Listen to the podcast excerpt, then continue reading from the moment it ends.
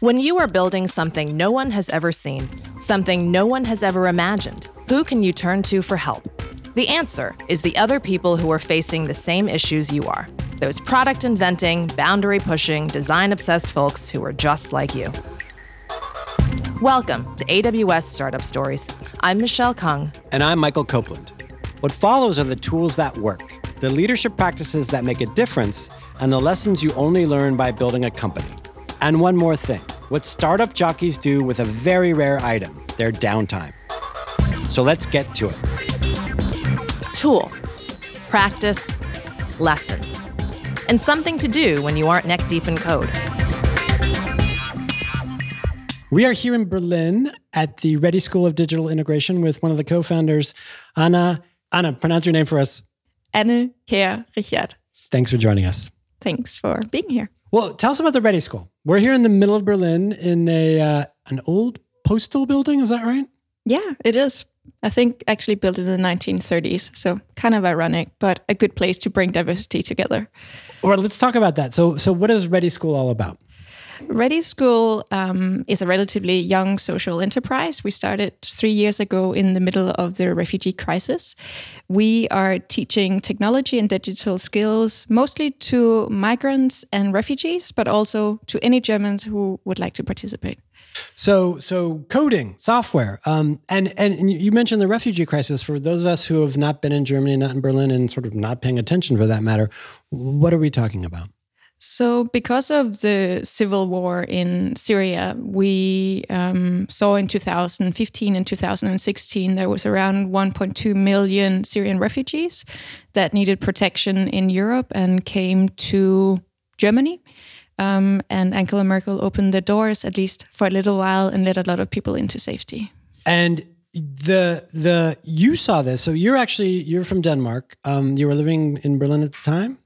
I was living in Berlin at the time, um, but I actually have a refugee background myself to some degree in my family because my great grandfather was a pacifist and he was German. And in 1933, because he did not agree with the Hitler regime, he actually um, was forced to leave Germany and became a political refugee in Denmark. So oh, I'm a wow. bit of a mixture. Right.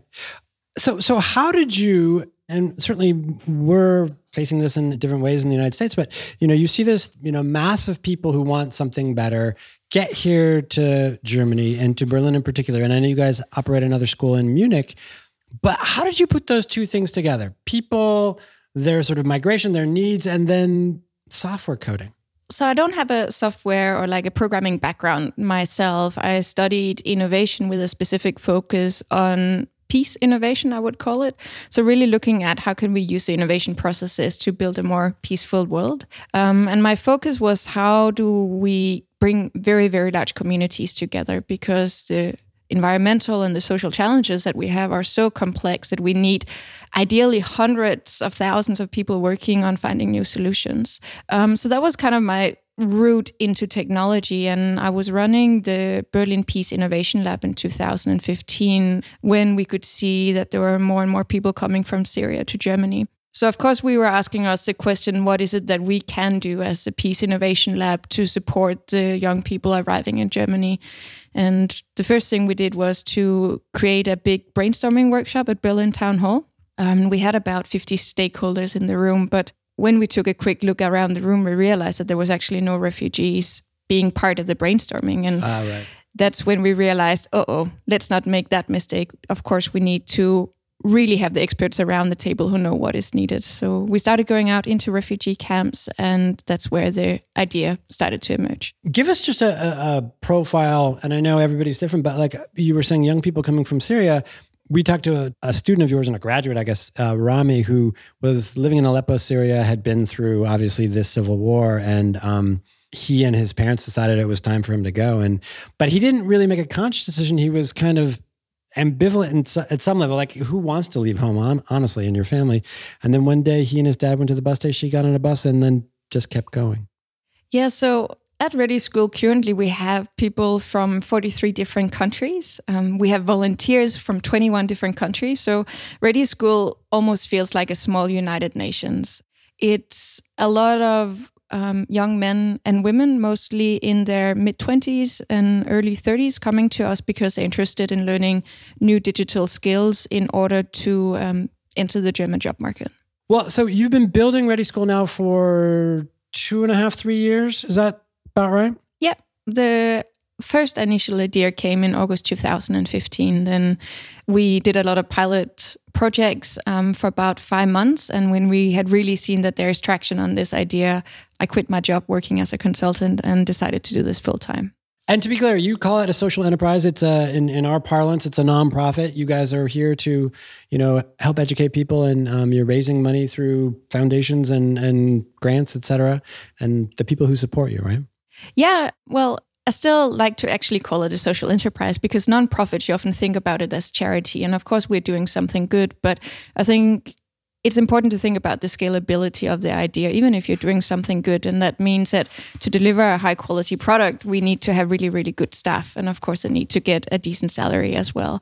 So for us, um, we get money, of course, from some um, foundation like Salesforce.org, Coca Cola Foundation, but also through partnership with companies. So we work with Cisco, we work with Facebook, we work with Klöckner. So there's a number of companies that can really see that this is a way for them to attract talent to their organizations. And that's why they decided to both teach with us, but also to employ some of our graduates. Right. Well, so you're building an enterprise, a social enterprise, as you say. Um, so let's talk about that and getting to these questions. So, what is a tool that you use on a regular basis? Believe it or not, my bicycle, I would say. I'm really, really lucky to just live 10 minutes away from my work. I used to live in Tokyo before um, and was on public transport for probably two hours every day. Um, so, one of the biggest luxuries really living in Berlin that it's a relatively, well, first of all, flat area. Right. and it's also a relatively green city. So, just getting some air and getting a little bit of exercise is good, at least when so you're a founder. it's, it's your transportation tool, but it also helps you to sort of air things out and relax and get out there. Yeah. Yeah, you don't get too much exercise as a founder, unfortunately. I'd like to get more, but at least, um, yeah, biking to work helps. I'm trying to decipher. You go to a you go to a city and you try to decipher the kind of the traffic rules. For a bicyclist, for a pedestrian, it seems like you need to wait for the light to change. There's not much jaywalking here, and um, cars kind of are the top dog in some ways. So, how is it to ride a bicycle around here? Well, we are in Germany, and the Germans definitely do love their cars. Um, I guess for for very good reasons. Um, but I think being a bicyclist in Berlin is very much um, probably like the Berliners. We're all a little bit rebels and anarchists, so we try to be safe, but also make our own rules. There you go. Sounds about right. A leadership practice or routine, something that you do with your team here or or other teams um, that you found that works for you. So the ReDI team um, is now 35 people, and we come from 11 different countries. So we speak many different languages. And the one thing that is extremely important for me to to make myself understood in this multicultural environment is actually to draw. So I'm known for creating starmen and explaining everything through um, drawing models on um, whiteboards, because I think many times when when you speak or when you write things down in text, it can be hard to to really comprehend what is being meant. But I've realized that drawing is is often the best way to be understood, and people can relate to it and remember it in a different way. Ah, that's interesting. So it's not just about precision, but it's also about conveying probably nuance at some level as well, right? It really is. I mean, if you draw two star figures next to each other and one is bigger than the other, all of a sudden you will then start talking about power dynamics. Or if they're at an equal level, then you're talking about an eye level conversation. And if you had to describe that in text, it would be much too complicated. But you can indicate that really, really fast and quickly and start having a discussion with, with the team around it. Even if it's it's just a little mistake that I might have made that one is written in blue and one is in, in red, this would mean something to to people, and they'll start raising questions as well. Right. Interesting. Has that been your thing, or did you come to that as a sort of product, like you say, of look, we have this diverse group working together. We all speak different languages, at least our own sort of native tongues. Or have you always been one of those people who walks up to a whiteboard and just starts drawing away? So it is a skill called graphic facilitation. It's something that I learned, I think, 15 years ago when I was studying at the KaosPilot um, in, in Denmark. It's a leadership education. And already then I was working in an international environment and could just see how effective it was when you're, first of all, facilitating very large groups of people, but also people with various backgrounds. A lesson learned. Now, this can be something that you were happy to learn um, or something that you were less than happy, shall we say, to learn. I think the biggest learning for me was really a question that we had early on when we just got started. And it was whether we should just scale our idea as fast and as to as many places as possible, or should we rather um, stay small in Berlin and really focus on quality? And we actually split the organization in two in the beginning. So one part of the organization could go fast and all around Europe, and the other part could go slower with the strategy of basically nail it before you scale it. Uh-huh. And and we've seen that that for what we're doing, the nail it before you scale it strategy has definitely worked out. That said, um, in three years we we have had 10x growth as well. So even with being conservative, it, it's gone fast. So you say with what you do, and why do you think? Because you're right, there's lots of pressure, especially um, in the startup world, and depending on what you do. But like by and large, there's lots of pressure to scale, right? To get mm. big as fast as you can, and that doesn't always work out, right? I mean, and either you don't get big and or you get big and things fall apart because you're not keeping an eye on something. So why for what you guys do is it necessary do you think to to do this nail it before you scale it? At the end of the day, if you look at what we do, we're working with hope and giving people the chance of a better future in their new home country.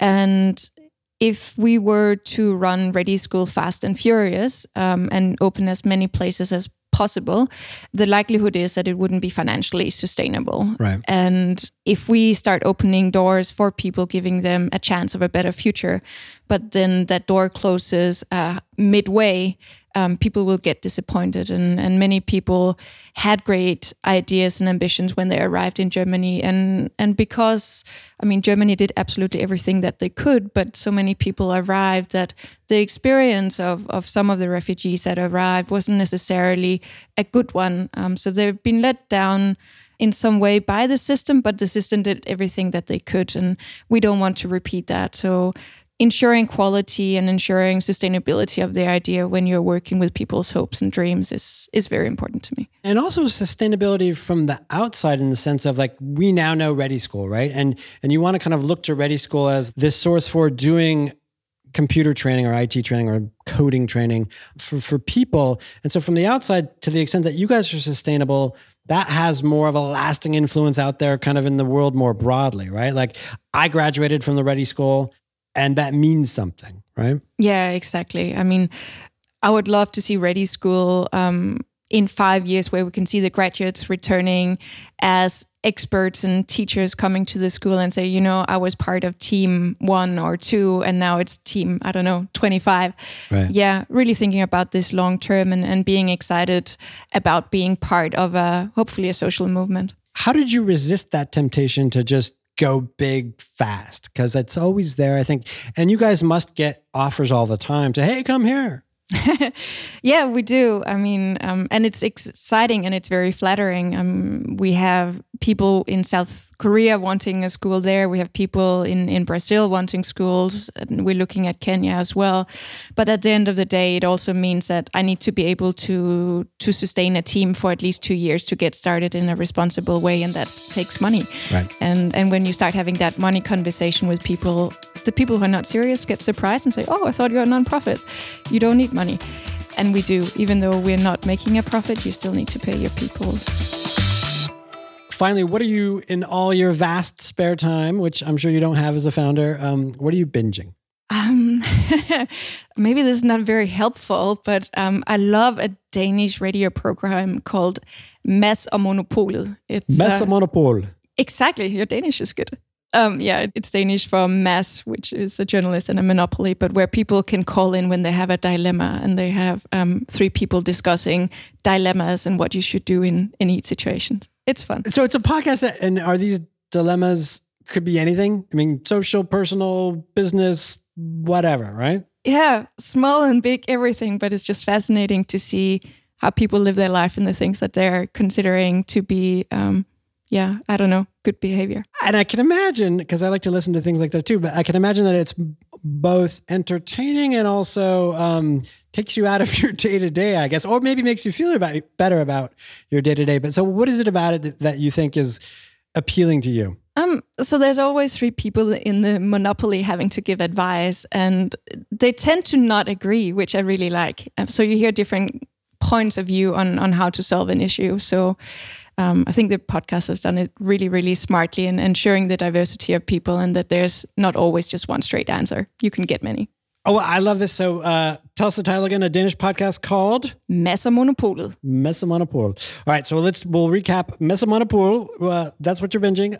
Go back to the beginning. The tool that you use on a regular basis, your bicycle, both for transportation to your 10 minute commute to work, but also just to sort of get some exercise and get some air as a founder. Leadership practice, draw things to communicate well. Yeah, um, graphic recording. Graphical recording. And a lesson learned nail it before you scale it. Correct. Anna from the ReDI School of Digital Integration, thank you so much. Thank you for being here. Thanks for listening. Do us a favor and leave us a review. And if you know someone who we should have on the show, or maybe it's you, reach out to us at startupstories at amazon.com. And subscribe to AWS Startup Stories wherever you get your podcasts.